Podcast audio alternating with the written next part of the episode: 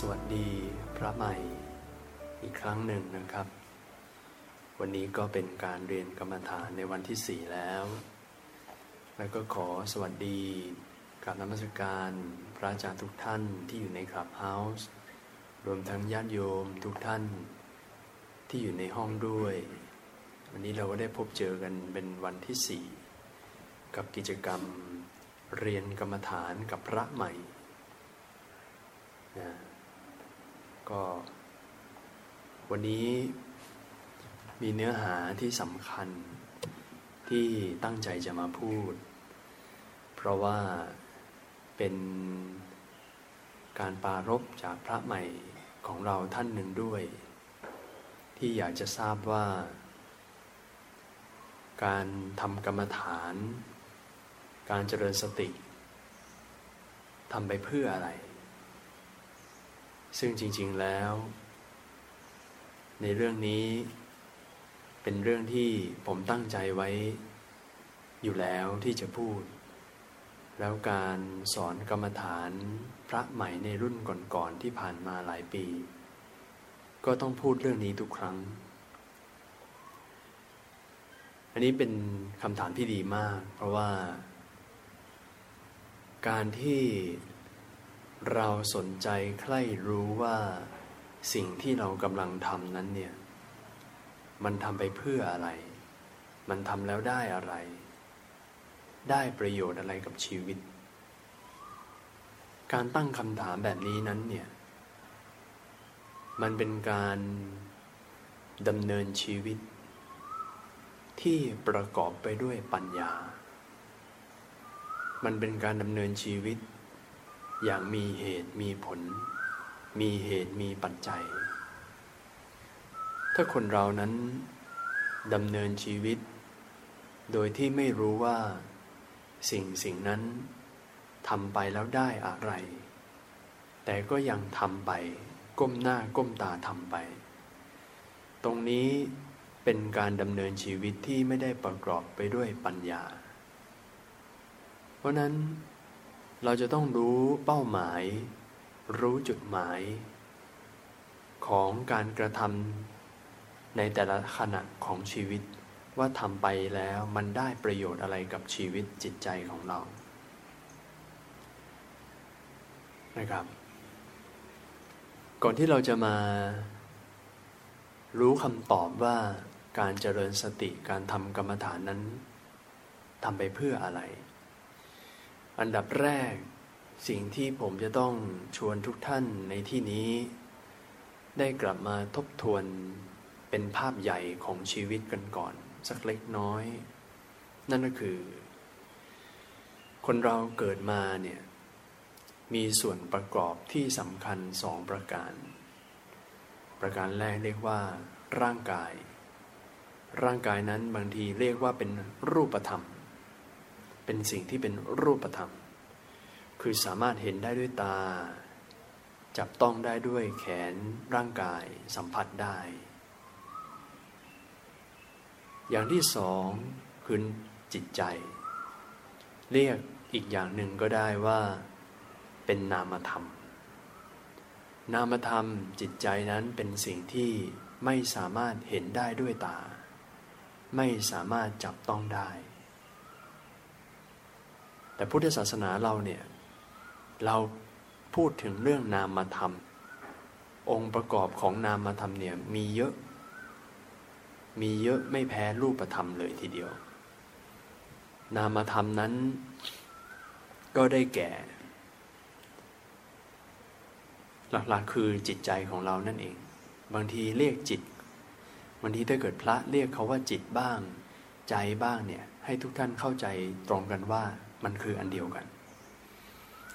จิตใจนั้นสามารถที่จะรับรู้ได้ถึงความสุขความทุกข์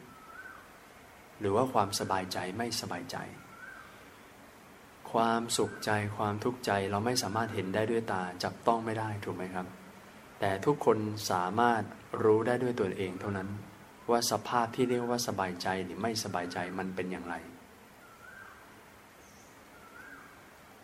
จิตใจนามธรรมอีกอย่างหนึ่งก็คือความจำได้หมายรู้ ข้อมูลเก่าๆสัญญาความทรงจำที่เราสะสมมาในอดีตทั้งหมดจิตใจของเราเนี่ยเป็นตัวที่ไปดึงไอ้เจ้าความทรงจำเก่าๆขึ้นมาระลึกนึกถึงอีกครั้งหนึ่งท่านอาจจะได้ยินเสียงนึกถึงเสียงของคนเมื่อวานนึกถึงเหตุการณ์เมื่อวานนึกถึงภาพที่เห็นเมื่อเมื่อวานหรือจะนานไปกว่านั้นก็แล้วแต่กำลังของสติสมาธิที่จะไปดึงมันกลับมาได้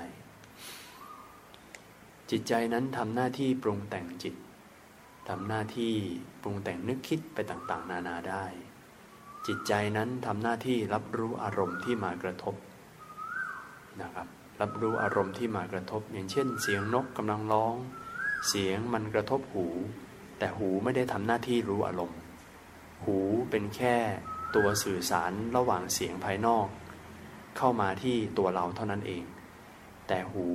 แค่รับเสียงแต่ตัวเข้าไปรู้คือจิตใจทุกสิ่งทุกอย่างในโลกนี้ไม่ว่าจะมาทางรูปรสกลิ่นเสียงสัมผัสรู้ได้ด้วยใจทั้งหมดถ้าใจไม่เข้าไปรู้ต่อให้เสียงกระทบหูเราก็ไม่ได้รู้เรื่องว่าเรากำลังได้ยินอยู่นะครับเดี๋ยวเรื่องนี้ถ้าจะขยายเรื่องนี้น่าจะเป็นโอกาสอื่น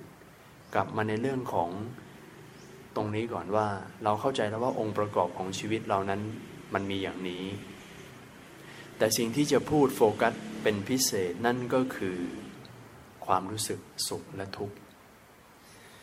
คนเรานั้นมีความรู้สึกอยู่ตลอดเวลา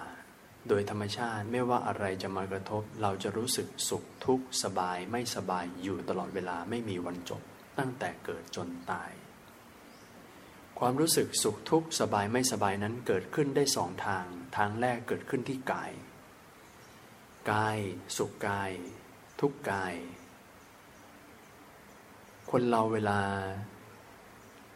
สุขกายไม่ต้องพูดถึงสุขกายก็คืออย่างเช่นมีคนมาบีบนวดให้มีคนมาโอบกอดจับมือบีบมือให้กำลังใจอะไรเหล่านี้ให้ความอบอุ่นเกาให้อะไรอย่างเนี้ยแต่เวลาเราทุกข์กายอะครับท่านเวลาเราทุกข์กายนี้ก็นึกภาพไม่ยากอุบัติเหตุเลือดออกถลอกปอกเปิดหกล้มช้ำฟกช้ำดำเขียวเจ็บเลือดไหลทั้งหลายยุงกัดพวกนี้คือทุกข์กายเวลาเราทุกข์กายเนี่ยเราอาจจะทุกข์จากภายในก็ได้จากระบบการทำงานในร่างกายของเรามันบกพร่องปวดท้องปวดหัวหรือว่าเวลาเราทุกข์กายจากภายนอกที่มีคนมาทำร้ายมียุงมากัดมีตัวอะไรมากัดอะไรพวกนี้เวลาเราแก้ปัญหาทุกกายเนี่ยเราแก้กันยังไงครับเวลาเราแก้ปัญหาทุกกายนั้นเรามักจะแก้ด้วยการหาปัจจัยภายนอกเข้ามาเป็นตัวช่วยเช่นกันยกตัวอย่างเช่นถ้าท่านปวดท้องหรือว่าปวดหัวท่านมีวิธีการแก้ทุกกายด้วยการท่านต้องหายากินเป็นต้นเวลาท่านไม่สบายเป็นไข้ก็ต้องไปนอนห่มผ้าหนาๆคนเป็นไข้ไข้ขึ้นเนี่ยจะหนาวใช่ไหมครับก็ต้องห่มผ้าก็ต้องอาศัยตัวช่วยจากภายนอกเวลาเราทุกข์กายเราไม่สามารถช่วยเหลือตัวเองได้เราต้องหาอุปกรณ์ปัจจัยภายนอกมาเป็นตัวช่วยอยู่ตลอดเวลาปัจจัยภายนอกอีกด้านหนึ่งก็คือเป็นบุคคลภายนอกยกตัวอย่างเช่นคุณหมอพยาบาลเวลาเราช่วยเหลือตัวเองไม่ได้ในบางโรคอุบัติเหตุร้ายแรงเราต้องอาศัยนักวิชาชีพเฉพาะทางมาช่วยชีวิตเราปั๊มหัวใจเราเย็บแผลให้เราทำแผลให้เราผ่าตัดให้เราเป็นต้นเพราะนั้นการแก้ทุกข์กายนั้นเนี่ยมันเป็นเรื่องของการก็ต้องหาปัจจัยภายนอกเข้ามาช่วยแต่ตัวสำคัญคือเวลาเราทุกข์ใจหรือว่าไม่สบายใจเราแก้ปัญหาความทุกข์ใจหรือไม่สบายใจด้วยวิธีอย่างไรเราเวลาเราทุกข์ใจเราอาจจะใช้ตัวช่วยข้างนอกมาเป็นตัวช่วยได้แต่มันชั่วคราวเวลาเราถูกแฟนทิ้งสมมุตินะครับหรือว่าญาติพี่น้องตายไปคนใกล้ชิดตายจากไปเราอาจจะมีตัวช่วยภายนอกที่เป็นเพื่อนคุยมาคอยปลอบประโลมมาคอยพูดเพื่อให้กำลังใจเราให้เรารู้สึกไม่โดดเดี่ยวคนบางคนนั้นรู้สึกต่ำต้อยรู้สึกแย่กับตัวเอง เวลามีเพื่อนมาคุยทำให้ตัวเองได้กลับมาเห็นคุณค่าของตัวเองอีกครั้งหนึ่งก็อาจจะเลิกคิดฆ่าตัวตายหายจากโรคซึมเศร้าโรคทางใจต่างๆได้ถ้าเกิดรู้สึกว่ามีเพื่อนเห็นความสำคัญได้รับความรักจากผู้อื่นแต่สิ่งเหล่านี้นั้นคือการพึ่งพาอาศัยภายนอกอยู่ไม่การันตีว่าเราจะคลายจากความทุกข์ไปได้ตลอดการพึ่งพาปัจจัยภายนอกหรือว่าคนข้างนอกนั้นไม่สามารถการันตีความสุขหรือความทุกข์ใจของเราได้เพราะว่าถ้าวันหนึ่งปัจจัยภายนอกไม่พร้อมแล้วคุณจะช่วยเหลือตัวเองอย่างไรพระพุทธเจ้าได้ให้วิธีการมาจำได้ไหมครับที่ก่อนหน้านี้ผมก็ได้พูดถึงประโยคสั้นๆจากพระพุทธองค์ว่าภิกษุทั้งหลายนั่นโคนไม้นั่นราวป่านั่นเรือนว่างเธอทั้งหลายนั่งตั้งกายตรงดำรงสติเฉพาะหน้ากลับมาที่คำว่าสติเฉพาะหน้าอีกแล้ววันนี้จะมาขยายคำนี้เพิ่มเติมด้วยเมื่อวานนี้ตอนเราเดินจงกรมเราพอจะได้เห็นความหมายของการมีสติเฉพาะหน้าไปแล้วเบื้องต้นจากรูปแบบเดินจงกรมการมีสติเฉพาะหน้าคือการที่เราเอาใจของเรานั้นเนี่ยจดจ่อโฟกัสอยู่กับอะไรก็ได้ที่มันปรากฏเฉพาะตอนนี้เท่านั้นณบัดนาวปัจจุบันเท่านั้นไม่ใช่อดีตและอนาคต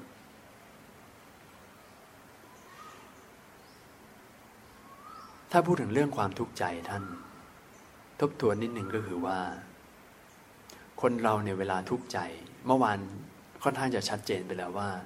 ถ้าท่านสามารถที่จะมีสติอยู่กับปัจจุบันได้อย่างต่อเนื่องต่อเนื่องอย่างเช่นณตอนนี้ท่านกำลังนั่งฟังธรรมะอยู่นั่งเจริญสติไปด้วยมันไม่มีเหตุอะไรที่ทำให้ท่านทุกข์ใจถูกไหมครับผมพูดแต่คำที่เป็นธรรมะเสียงที่ไปกระทบหูท่านมีแต่เสียงที่เป็นมงคลเสียงที่ดีได้ยินแล้วซาบซึ้งใจได้เกิดปัญญาควรจะมีความสุขใจดื่มด่ำถูกไหมครับแต่ถ้าเกิดท่านตกไปอยู่ในอดีตเมื่อไหร่นั่นแหละเริ่มแปรปรวนแล้วเริ่มไม่แน่นอนสมมุติท่านนั่งอยู่ตอนนี้และท่านเกิดนึกไปถึงเรื่องราวก่อนที่ท่านจะบวชบรรพชาเข้ามาท่านอาจจะมีเรื่องค้างคาใจอะไรบางอย่างที่เพิ่งเกิดขึ้นก่อนบวชไม่กี่วันก็ได้ยกตัวอย่างเช่นท่านเพิ่งผ่านการทะเลาะกับใครในที่ทำงานมามันมาอย่างเนี้ยหรือว่าทะเลาะกับญาติพี่น้องตัวเองหรือว่ามีปัญหาเรื่องการเงินเรื่องเศรษฐกิจเรื่องโรคภัยไข้เจ็บถ้าท่านเผลอสติใจนั้นวิ่งไปที่อดีตแล้วไปหยิบเรื่องราวเหล่านั้นที่ทำให้ไม่สบายใจกลับมาปรุงแต่งกลับมานึกคิดอีกครั้งหนึ่งเนี่ยแม้ว่าตัวท่านจะนั่งอยู่ตรงนี้ก็จริงแต่ท่านสามารถที่จะทุกข์ใจหรือไม่สบายใจได้ทันทีจากเรื่องบางเรื่องที่ค้างคาและยังวางมันไม่ได้ยังจัดการมันไม่ได้จิตที่มันเผลอไปคิดเรื่องราวเก่าๆคนบางคนนั้นมีเรื่องราวสะเทือนใจตั้ง สิบถึงยี่สิบ ปีที่แล้วแต่ถ้าไปนึกถึงเรื่องนั้นอีกก็สามารถทุกข์ใจได้เช่นกันเพราะนั้นลองคิดดูสิครับว่าสมมุติว่าเราเกิดมามีชีวิตอยู่ทั้งหมดสามสิบปีแต่เรื่องทุกข์ใจนั้นมันสะสมตั้งแต่เราเด็กๆแล้วสะสมมีทุกปีมีทุกวันมีทุกเดือนสะสมมาเรื่อยๆท่านลองคิดดูสิครับว่าในเมื่อ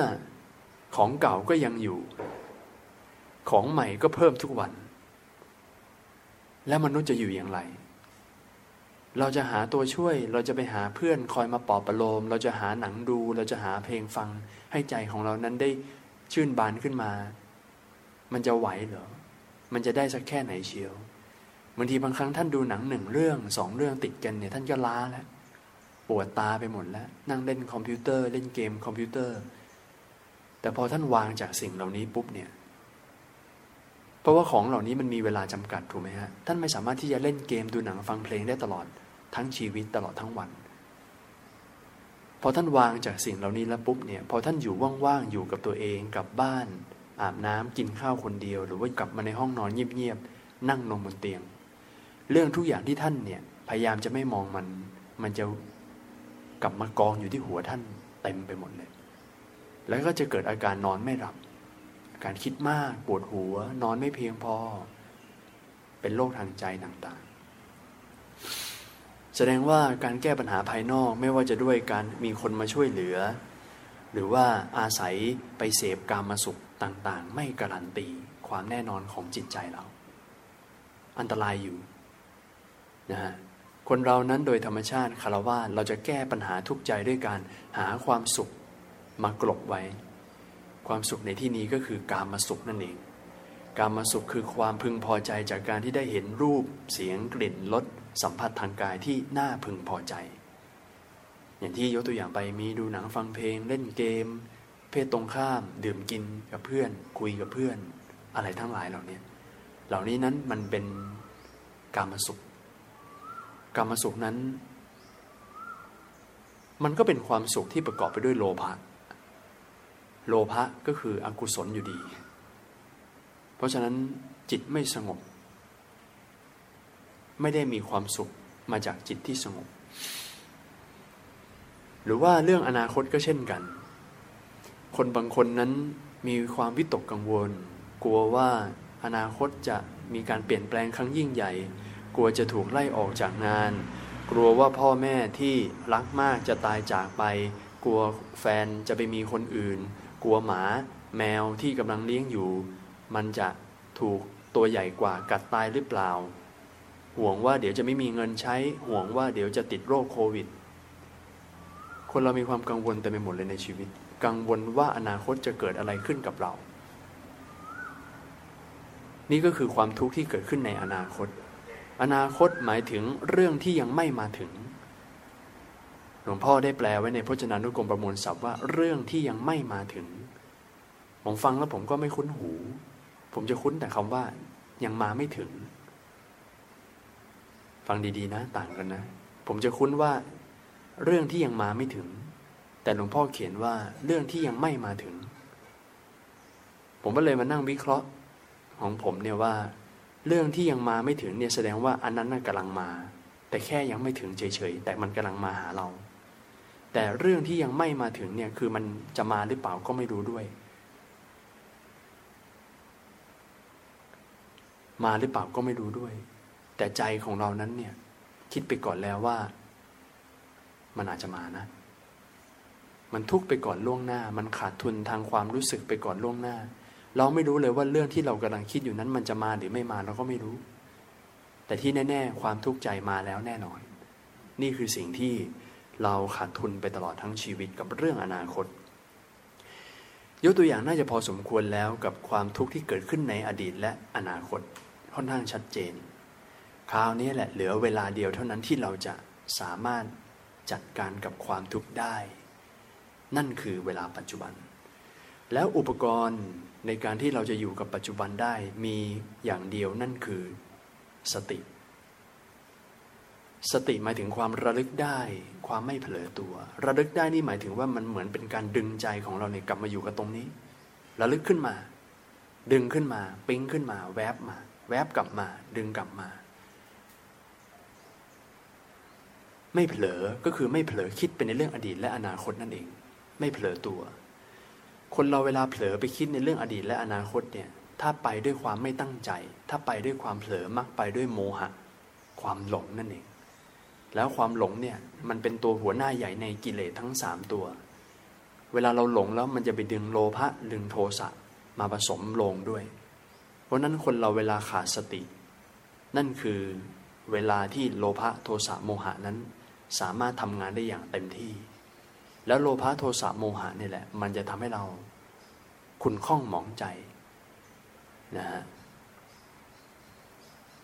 การมีสติอยู่กับปัจจุบันการพยายามฝึกจิตของเราให้อยู่กับปัจจุบันอย่างต่อเนื่องมันคือการแก้ปัญหาทุกข์ใจนั่นเองมันเป็นการแก้ปัญหาทุกข์ใจในระดับขั้นต้นเลย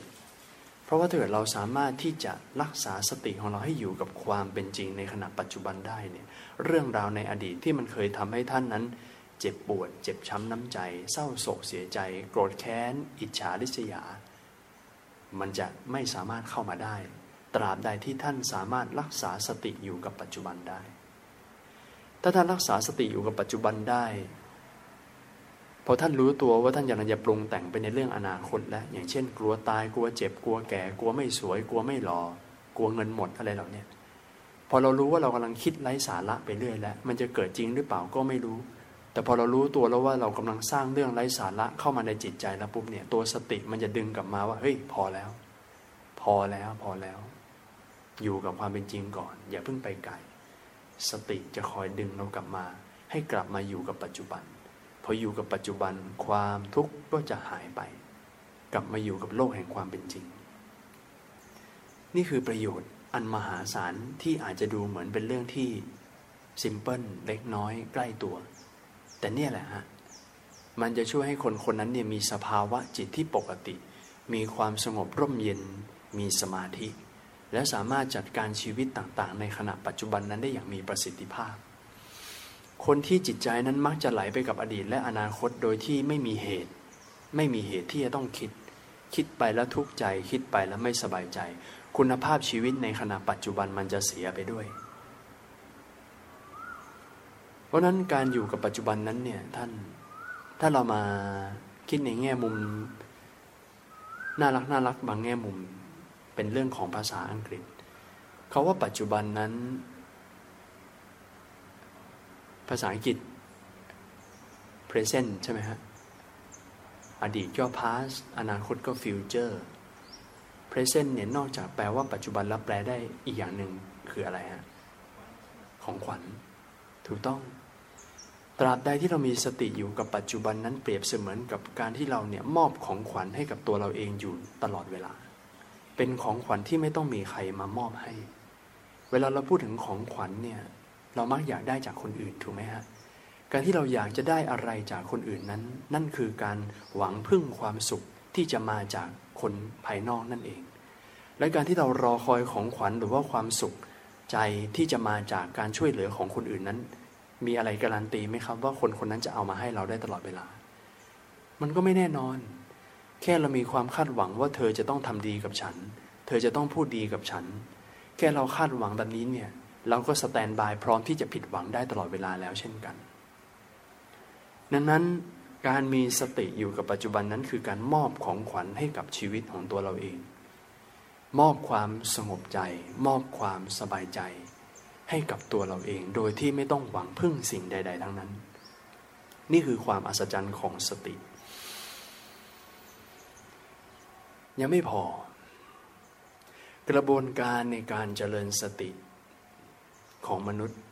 ยังไม่พอกับการที่จะแก้ปัญหาทุกข์ใจเพราะว่าอะไรจากที่ได้เกริ่นไปตอนแรกว่าข้อมูลความทรงจำที่ดีและไม่ดีในอดีตที่ผ่านมาทั้งหมดตลอดทั้งชีวิตมันกองอยู่เป็นภูเขาเลยแต่การมีสตินั้นก็เปรียบเสมือนอาการที่เราแค่เอาใจของเรามาอยู่กับปัจจุบันที่มันไม่มีอะไรแต่สิ่งสกปรกที่มันยังกองเป็นพเนินและเรายังไม่เคยเคลียร์กับมันสักทีเนี่ยมันก็ยังอยู่ข้างหลังนั่นแหละแต่แค่เราไม่หันไปมองมันเพราะนั้นบางทีมันไม่การันตีว่าเราก็ไม่ได้จะมีสติอยู่กับปัจจุบันได้ตลอดเวลาจิตเรานั้นถ้าเรายังอยู่ในฐานะปุถุชนจิตเราก็พร้อมที่จะเผลอไปคิดถึงเรื่องราวในอดีตที่มันกองพเนินอยู่ได้เช่นกันเพราะนั้นมันก็เหมือนว่าเราก็พร้อมที่จะกลับไปทุกข์กับมันใหม่ได้เหมือนกันเพราะนั้นกระบวนการดึงสติกลับมาอยู่กับปัจจุบันนั้นจริงๆแล้วเป็นแค่จุดเริ่มต้นของการแก้ปัญหาทุกข์ใจเพราะว่าอะไรเพราะว่าคนเรานั้นไม่สามารถที่จะลืมอดีตได้บางทีเราเคยได้ยินใช่ไหมครับว่าเรื่องราวในอดีตบางเรื่องนั้นเนี่ยอย่าไปคิดถึงมันมีเวลาเรามีคนแนะนำเราเนี่ย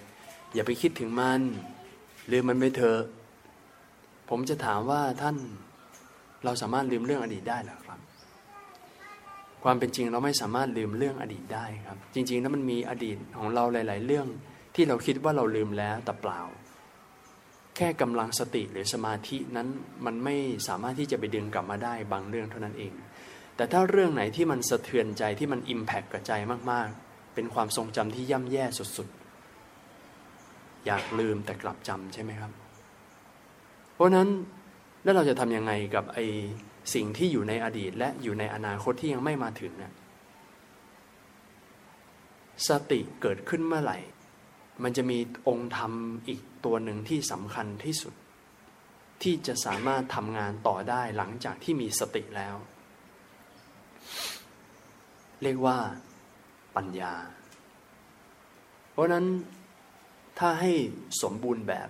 ครบองค์ประกอบของการมีชีวิตที่มีคุณภาพ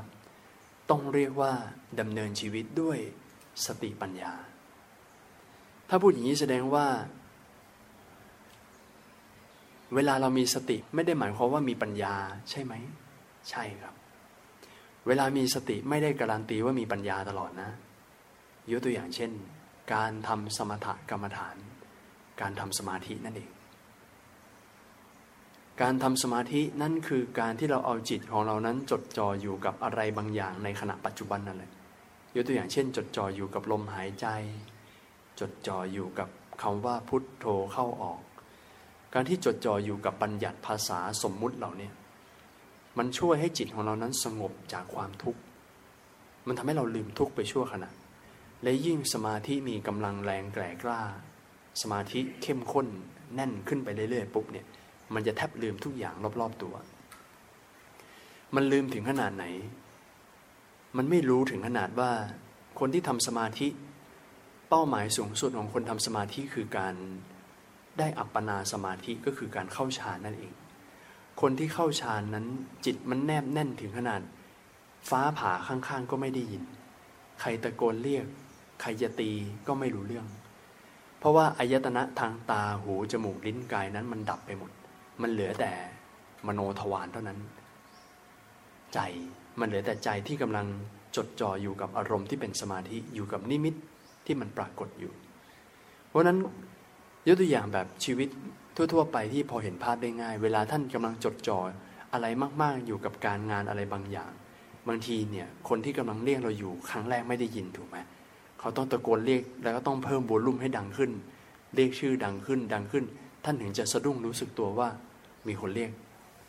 นั่นน่ะอันนั้นเป็นตัวอย่างที่เห็นได้ชัดในชีวิตทั่วๆไปเวลาเราโฟกัสกับอะไรบางอย่าง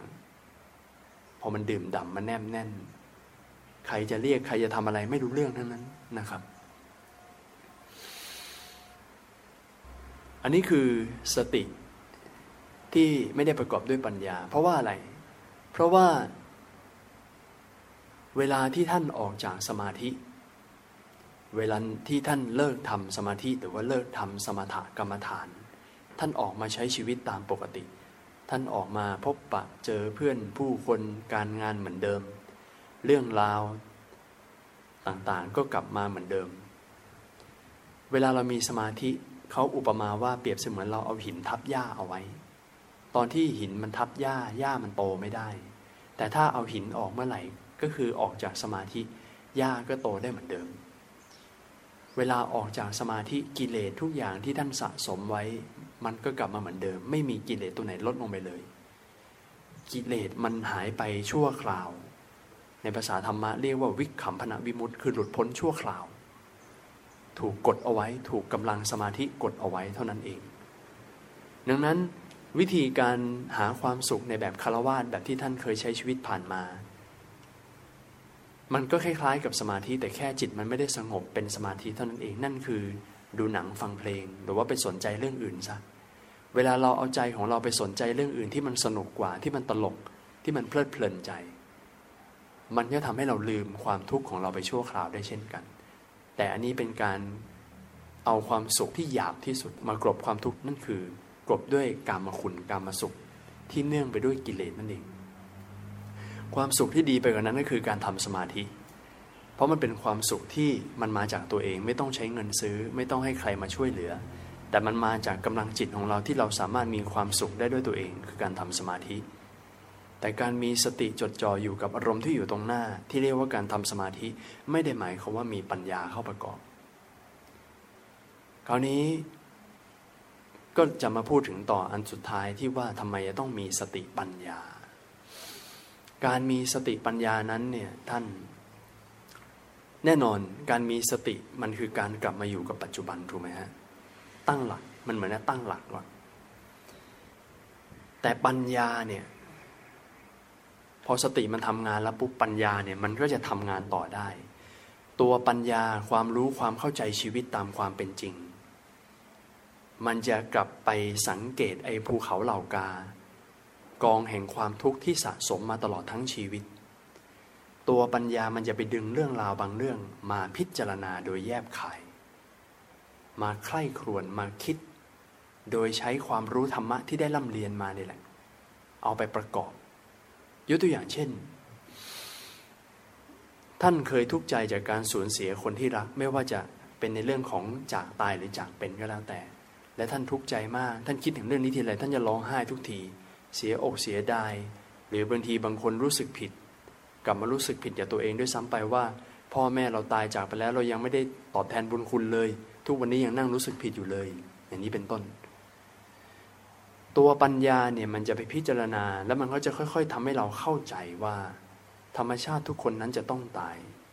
และถ้าเกิดเราได้เรียนรู้ในเรื่องของกรรมในเรื่องของวิบากว่าทุกคนนั้นก็มีกรรมมีวิบากเป็นของตนเองทุกคนมีบุญบาปเป็นของตนเองที่สะสมมาทั้งหมดพอเราเอาปัญญาของเราไปพิจารณาเรื่องเก่าๆที่เรานั้นยังไม่สามารถปล่อยวางได้พอเราเข้าใจมากขึ้นว่าอ้าวเราก็ต้องตายเขาก็ต้องตายคนเรามีอายุไขไม่เท่ากันแล้วแต่บุญแต่บาปแล้วแต่กรรมที่เขาทำมาเราไม่สามารถที่จะไปกำหนดชีวิตอะไรเขาได้เลยอันนี้คือยกตัวอย่างคร่าวๆนะฮะพอคนที่คิดอย่างนี้แล้วปุ๊บเนี่ยก็อาจจะรู้สึกคลายปลดล็อกก็ได้ว่ามันเป็นเรื่องธรรมดาเราก็ต้องตายแค่ใครไปก่อนเท่านั้นเองอะไรอย่างเนี้ยหรือว่าบางคนรู้สึกผิดบางคนมีเหตุการณ์ฉุกละหุกไม่ทันตั้งตัวคุณพ่อหัวใจวายเฉียบพลันล้มลงไปหมอถามว่าจะปั๊มหัวใจไหมถามลูกปั๊มหัวใจไหมลูกบอกว่าปั๊มปั๊มเลยพ่อไม่ได้ฝากอะไรไว้ใช่ไหมพ่อไม่ได้ฝากอะไรไว้ก็ช่วยตามปกติช่วยเหลือชีวิตมนุษย์ตามปกติก็เลยบอกให้หมอปั๊มหัวใจพอปั๊มแล้วไม่ขึ้นมาไม่ฟื้นขึ้นมาตาย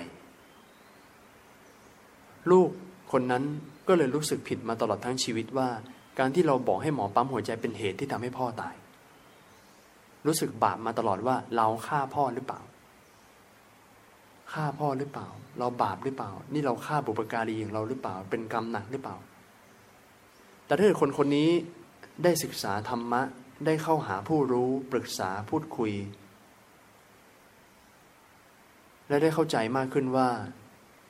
คำว่าบุญบาปนั้นมาจากเจตนา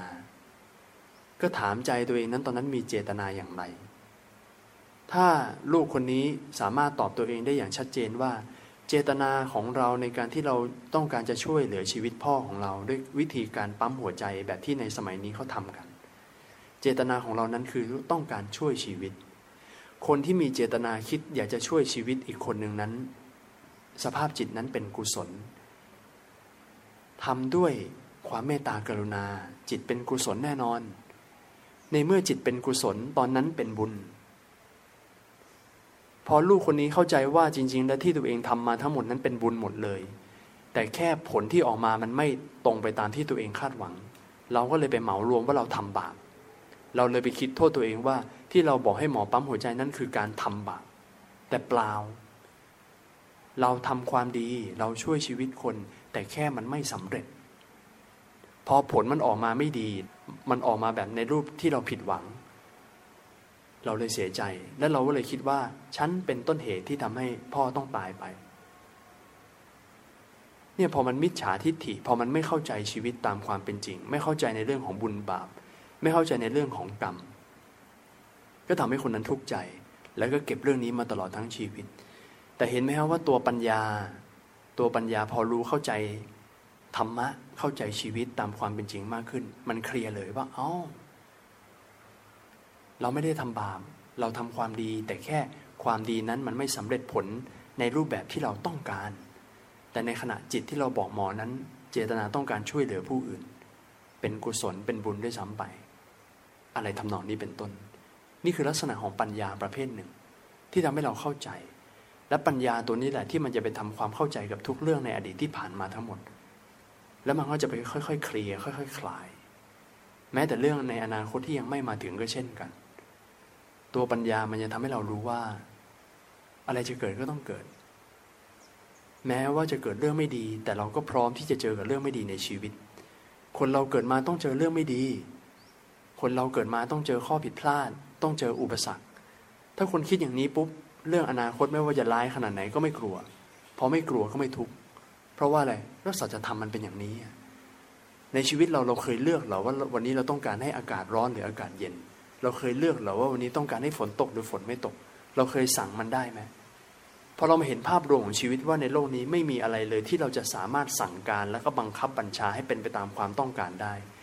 พอเราได้รู้เข้าใจด้วยปัญญาแบบนี้แล้วปุ๊บเราจะสามารถวางจิตวางใจต่อการดำเนินชีวิตและโลกนี้ได้อย่างดีที่สุด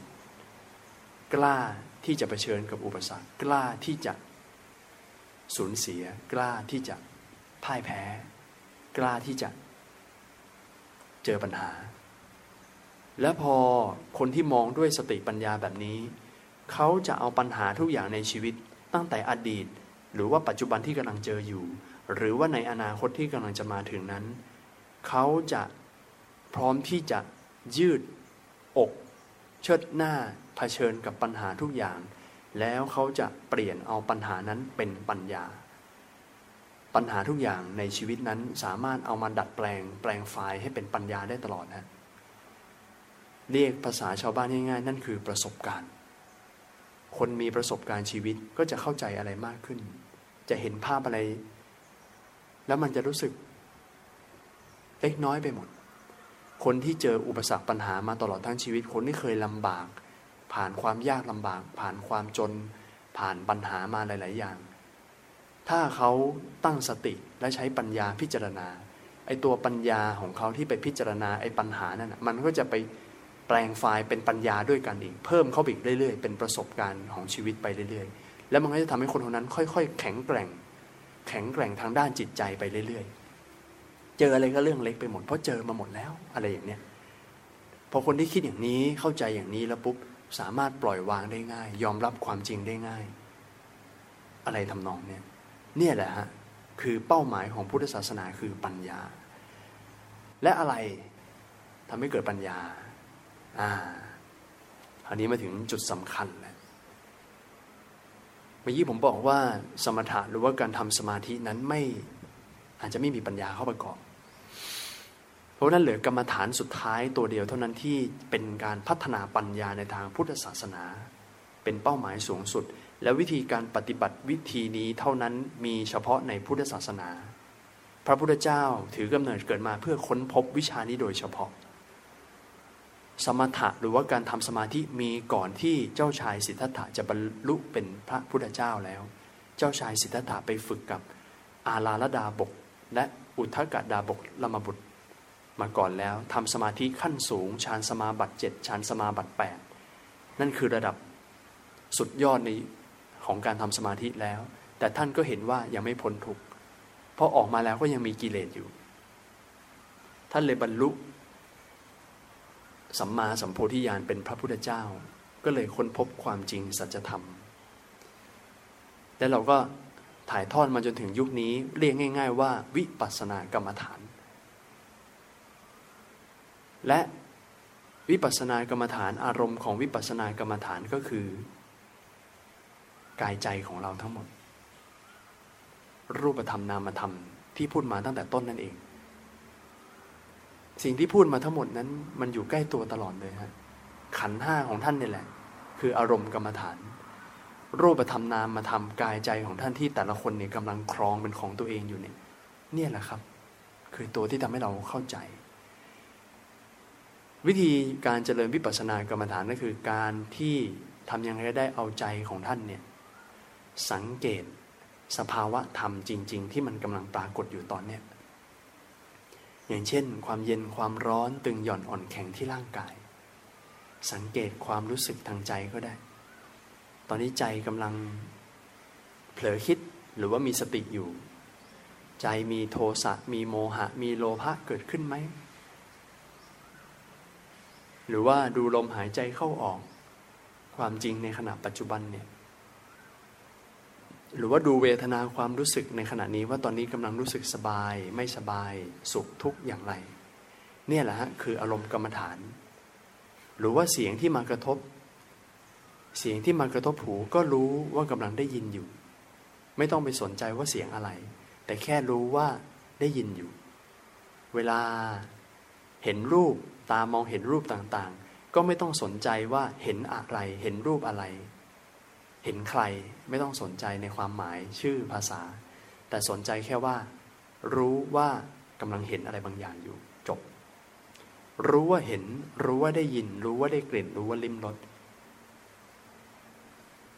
ไออารมณ์ที่ทำให้เรารู้เนี่ยมันเกิดขึ้นแล้วมันก็ดับไปเกิดขึ้นแล้วดับไปอยู่ตลอดเวลามันมีอะไรใหม่ๆให้เรารู้อยู่ตลอดเวลาทุกเสี้ยววินาทีพอท่านรู้อะไรบางอย่างปุ๊บในปัจจุบันปั๊บแค่เสี้ยววินาทีเดียวต่อจากนี้คือเป็นอดีตไปเรียบร้อยแล้วเพราะนั้นท่านแค่ทำยังไงก็ได้ให้รักษาสติของท่านให้รู้อะไรก็ได้ที่มันกำลังเกิดขึ้นใหม่อยู่ตลอดเวลาในปัจจุบันมันเกิดดับอยู่ตลอดเวลาเหมือนกับเวลาปัจจุบันที่มันก็มีอยู่แค่ช่วงเวลาเดียวเท่านั้นคือตอนนี้เท่านั้นพอวิพอวินาทีเข็มวินาทีนี้มันวิ่งมาถึงเลขนี้ปุ๊บสักพักมันกลายเป็นอดีตอดีตไปเลยอดีตไปหมดเลยนี่คือชีวิตตามความเป็นจริงนะของจริงมีแค่นี้เท่านั้นเองและการที่ท่านเอาจิตของท่านเนี่ยจดจ่ออยู่กับสภาวะธรรมอย่างนี้ไปเรื่อยๆไปเรื่อยๆตัวปัญญาในทางธรรมมันจะค่อยๆสะสมเพิ่มพูนไปเรื่อยๆมันจะทำให้เรารู้เข้าใจชีวิตไปเรื่อยๆการได้ปัญญาในระดับของการภาวนาในระดับของการเจริญวิปัสสนาเนี่ยคือเป้าหมายสูงสุดก็คือพอวันหนึ่งท่านเกิดปัญญาญาณเกิดวิปัสสนาญาณเห็นว่าทุกสิ่งทุกอย่างนั้นเนี่ยอยู่ภายใต้กฎของไตรลักษณ์คืออนิจจังทุกขังอนัตตาเห็นถึงความไม่เที่ยงเห็นถึงความไม่แน่นอนแปรปรวนเปลี่ยนแปลงมันไม่มีอะไรที่คงทนอยู่ในสภาพเดิมได้ต้องเปลี่ยนแปลงอยู่ตลอดเวลาแล้วก็เห็นไปถึงขนาดว่าทุกสิ่งทุกอย่างนั้นที่เรายึดมั่นถือมั่นนั้นไร้สาระแม้แต่ร่างกายแม้แต่ชีวิตนั้นก็ไม่สามารถที่จะควบคุมบังคับอะไรได้เลยทุกอย่างเป็นไปตามเหตุตามปัจจัยพอเรามีปัญญารู้เข้าใจอย่างนั้นแล้วปุ๊บความเบื่อหน่ายคลายกำหนัดความยึดมั่นถือมั่นหรือว่าความอยากได้อยากมีอยากเป็นนั้นมันก็คลายหายไปด้วยเพราะมันจะเห็นว่าสิ่งต่างๆในชีวิตไม่เป็นสาระอะไรกับการที่อยากจะยึดถือเอาไว้อยากจะครอบครองเอาไว้อันนี้ก็คือเป็นในเรื่องของปัญญาระดับสูงไปเลยที่ทำให้หลุดพ้นจากความเป็นปุถุชนนะครับแต่ในขณะที่เรายังไม่สามารถที่จะบรรลุหลุดพ้นไประดับอริยบุคคลเนี่ยแต่ไม่ต้องห่วงการที่เราเจริญวิปัสสนากรรมฐานไปเรื่อยๆมันจะทำให้เราค่อยๆเข้าใจอะไรบางอย่างไปทีละเล็กทีละน้อยโดยที่เราไม่รู้ตัวพระพุทธเจ้าท่านได้ตัดไว้หมดแล้วแม้ว่าบุคคลคนนั้นไม่ได้ปรารถนาจะนิพพานจะเป็นอรหันต์ไม่ได้ปรารถนาจะสิ้นกิเลสแต่ได้ทำเหตุแบบนี้ไปเรื่อยๆเนี่ยมันได้ขูดเกลาไปโดยที่ไม่รู้ตัวมันจะค่อยๆเข้าใจอะไรง่ายขึ้นมากขึ้นจะสามารถทำให้เป็นคนที่คุ้นชินกับการปล่อยวางอะไรต่างๆยอมรับความจริงที่เกิดขึ้นได้มากขึ้นจากการฝึกแบบนี้แต่นี่คือเป็นแค่ด้านหนึ่งเท่านั้นนะจริงๆแล้วปัญญามีอีกหลายแง่มุมที่จะต้องพูดถึงปัญญามีหลายระดับนะครับแต่นี่ผมพูดกระโดดข้ามมาในเชิงของภาวนามยปัญญาคือเป็นปัญญาที่เกิดจากการภาวนาจากการเจริญสติปัญญาดูสภาวะธรรมตามความเป็นจริงอันนี้พูดเป้าให้เห็นไปก่อนนะครับแต่นี่แหละคือวิธีเดียวเท่านั้นที่จะทำให้เรานั้นรู้เข้าใจชีวิตและหลุดพ้นจากความทุกข์ที่เกิดขึ้นทั้งอดีตและอนาคตที่ยังไม่มาถึงเราจะมีปัญญาเชื่อมโยงกันได้อย่างเชื่อมโยงข้อมูลทุกอย่างที่เราได้มาในอดีตเอามาพิจารณาในขณะปัจจุบันแล้วสามารถวางแผนต่อเพื่อที่จะเอาประสบการณ์ความรู้ไปใช้กับอนาคตอย่างไรเวลามีเหตุไม่คาดฝันเกิดขึ้นนะเพราะนั้นพุทธศาสนาไม่ได้บอกให้อยู่กับปัจจุบันอย่างเดียวแต่บอกให้มีสติปัญญาเริ่มต้นจากสติปัญญาที่ตื่นรู้ขึ้นมาในปัจจุบันก่อนแล้วดึงเอาประสบการณ์ข้อมูลปัญหาประสบการณ์ต่างๆในอดีตที่เกิดขึ้นมาแปลงมาพิจารณาเพื่อเป็นองค์ความรู้ใหม่ในขณะปัจจุบันแล้วก็นำองค์ความรู้ใหม่ประสบการณ์ตัวนี้แหละ เพื่อที่จะวางแผนในการดำเนินชีวิตในอนาคตได้อย่างมีคุณภาพได้ต่อไปเพราะนั่นกลายเป็นว่าชาวพุทธนั้นการดำเนินชีวิตที่มีคุณภาพคือต้องใช้ข้อมูลตลอดเวลาทั้งอดีตปัจจุบันอนาคตครับแล้วก็เลยกลับมาในเรื่องของว่าเนี่ยแหละฮะคือการแก้ความทุกข์ใจได้อย่างบริบูรณ์แก้ทุกข์ใจสเต็ปแรกคือคลายจากความทุกข์จากการมีสติอยู่กับปัจจุบันสเต็ปต่อไปคือมีปัญญาเข้าไปรู้จากปัญหาและเข้าใจปัญหาต่อให้เราคิดถึงปัญหานั้นอีกครั้งหนึ่งแต่เราจะไม่ทุกข์แล้วเพราะเราเข้าใจมันดีแล้วนี่คืออานุภาพของปัญญานี่คือบริบูรณ์เต็มและนี่แหละฮะว่าทำไมเราจะต้องมานั่งเรียนกรรมฐานทำไมเราจะต้องศึกษาธรรมะจากวิชาต่างๆเพราะว่าเป้าหลักเลยคือต้องการให้ทุกท่านนั้นดับทุกข์ไม่ต้องไปพูดเลยว่าจะสุขขนาดไหนเอาแค่ดับทุกข์ก่อนคนเรานั้นแค่ไม่มีทุกข์ก็พอแล้วส่วนจะสุขก็ถือว่าเป็นกำไรแล้วจะสุขเพิ่มขึ้นจากปีติจากอะไรก็แล้วแต่ก็เป็นเรื่องของกำไรชีวิตไปเป็นของแถมไปแต่แค่ไม่ทุกข์ก่อนก็เยี่ยมยอดแล้วนะครับนี่ก็เลยพูดในแง่มุมนี้นะครับวันนี้ใช้เวลาเยอะหน่อยเพราะว่าเนื้อหานี้ค่อนข้างยาวเหลือเวลาประมาณห้านาทีเกือบสิบนาทีเรามานั่งภาวนาเบาๆกันแค่สิบนาทีสบายๆนะครับขอให้ทุกท่านนั่งสบายๆแล้วก็ตั้งสติอยู่กับปัจจุบันวางใจสบายๆไม่ต้องคาดหวังเพราะเรานั่งแค่แป๊บเดียวไม่ได้จะมาเอาอะไร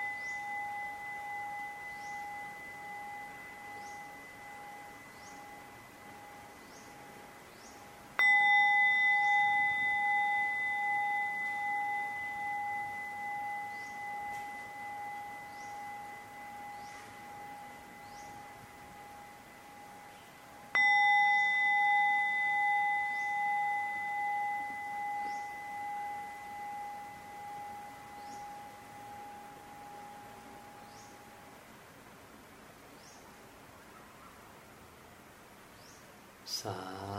ธุก็สบายๆนะฮะไม่นานมากเอาพอประมาณก็เลยใช้เวลาห้านาทีที่เหลือนี้เผื่อมีคำถามมีคำถามก็ถามได้เลยเปิดไมค์แล้วก็เอาไมค์ใกล้ๆปากนะครับเสียงจะได้ดังๆถ้ามีใครอยากจะถามก็ยกมือเดี๋ยวเพื่อนส่งไมค์ให้ครับขออนุญาตขอบคุณรีบถามท่านพระอาจารย์ที่ท่านพระอาจารย์กล่าวเมื่อสักครู่นะครับคำถามคือการที่คนธรรมดาคนหนึ่งกับปุถุชนอย่างเราไม่ว่าจะเป็นหญิงหรือชายทั่วไปนะครับจะเพียรฝึกเพื่อที่จะให้เกิดสติและตามด้วยปัญญาก็แล้วแต่ที่จะอยู่ในระดับแค่สามารถมาช่วยหรือแก้ไขปัญหาชีวิตได้จะเป็นไปได้ไหมครับพอได้สิเดี๋ยวทบทวนคำถามให้ทางบ้านได้ฟังนิดหนึ่งก็คือท่านถามว่าคนธรรมดาปุถุชนทั่วๆไปเนี่ยเราจะสามารถฝึกสติปัญญาแก้ไขปัญหาชีวิตได้หรือไม่ได้แน่นอนฮะการแก้ปัญหาชีวิตนั้นไม่จำเป็นที่จะต้องเป็นนักบวชไม่จำเป็นที่จะต้องเป็นพระเท่านั้นพระจริงๆแล้วคือปุถุชนเราก็เป็นสมมุติสงฆ์เราแค่มาฝึกตนในรูปแบบอีกรูปแบบหนึ่งเท่านั้นเองแต่ญาติโยมสามารถที่จะฝึกตนพัฒนาจิตเจริญสติปัญญาเพื่อจัดการปัญหาชีวิตต่างๆได้ไม่ต่างอะไรจากพระเลยทำได้ฮะทำได้เหมือนกันเพราะว่ามนุษย์เรานั้นจริงๆแล้วถ้าเกิดให้ถอดเสื้อผ้าจริงๆแล้วทุกเรานั้นพวกเรานั้นเหมือนกันทุกอย่างคือมีร่างกายมีขันธ์ห้ามีรูปธรรมนามธรรมเหมือนกันถ้าพระอยู่ในวัดถ้าพระดูกายดูใจไปด้วยเจริญสติพระก็ได้ประโยชน์แต่ถ้าพระนั้นมัวแต่ทำอย่างอื่นที่ไม่เป็นสาระก็ไม่ได้ประโยชน์แต่ถ้าญาติโยมเจริญสติในขณะที่ทำงานจ่ายตลาดเลี้ยงลูกดูแลครอบครัวทำงานบ้านเจริญสติไปด้วยปัญญาสติปัญญาก็ได้พัฒนาเพราะนั้นการพัฒนาชีวิตการฝึกตนไม่ได้ขึ้นอยู่กับว่าเป็นอะไรแต่ขึ้นอยู่กับว่าทำอะไรไม่ได้อยู่ที่ว่าเป็นอะไรอยู่ที่ว่าทำอะไรครับอาจารย์ขอถามเรื่องเรื่องปัญญาจากการวิปัสสนาครับก็คือที่พระอาจารย์บอกว่าพอพอมีสติแล้วก็จะมีปัญญาใช่ไหมครับอันนี้อาจจะเป็นข้อความเข้าใจนะครับเพราะปัญญาที่หมายถึงคือปัญญาที่จะใช้ในการพิจารณาปัญหาในรูปแบบที่เป็นเหมือนเป็นข้อมูลที่เราไม่ได้แต่งเติมอารมณ์หรืออะไรลงไปเพิ่มเติมหรือเปล่าครับปัญญาที่ว่านี้คือหมายถึงเป็นปัญญาที่พิจารณาปัญหาที่เป็นในเชิงข้อมูลหรือเปล่าอะไรประมาณนี้ใช่ไหมฮะจริงๆแล้วปัญญาที่ผมพูดถึงเนี่ยมันเป็นปัญญาทางธรรมซึ่งมันเป็นคนละปัญญากับทางโลกนะปัญญาในทางโลกเนี่ยคือข้อมูลความทรงจำจำคูณเลขได้อ่านหนังสือแล้วจำได้มีสูตรเลขมีอะไรอย่างเนี้ยนั้นเป็นปัญญาในด้านความทรงจำแต่ปัญญาในทางธรรมเนี่ยเป็นปัญญาในระดับที่ว่ามันเป็นเรื่องของการฝึกวางจิตวางใจต่อสิ่งนั้นนะฮะมันเป็นเรื่องการฝึกวางจิตวางใจมันไม่ได้อยู่แค่ระดับเหตุผลข้อมูลเชื่อมโยงแต่มันอยู่ระดับที่จะวางใจอย่างไรต่อสิ่งที่เกิดขึ้นนะฮะซึ่งถ้าพูดถึงในเรื่องข้อมูลก็มีส่วนด้วยเหมือนกันนะฮะการที่ใช้ปัญญาพิจารณาในเรื่องของข้อมูลมาเชื่อมโยงกันก็เป็นปัญญาในระดับจินตามยปัญญานะฮะปัญญามันมีหลายระดับมันมีสุตตมยปัญญาคือปัญญาจากการฟังเข้ามาอีกทีหนึ่งปัญญาจากการอ่านหนังสือนะฮะจนสะสมกลายเป็นความทรงจำแล้วเราก็เอาความทรงจำที่เราได้รับมาจากหนังสือหรือว่าครูบาอาจารย์นี่แหละมาพิจารณามาใคร่ครวญด้วยใจของเราอีกทีหนึ่งเรียกว่าจินตามยปัญญานะฮะแต่นี้เป็นแค่เบื้องต้นยังอยู่ในขั้นสมมุติอยู่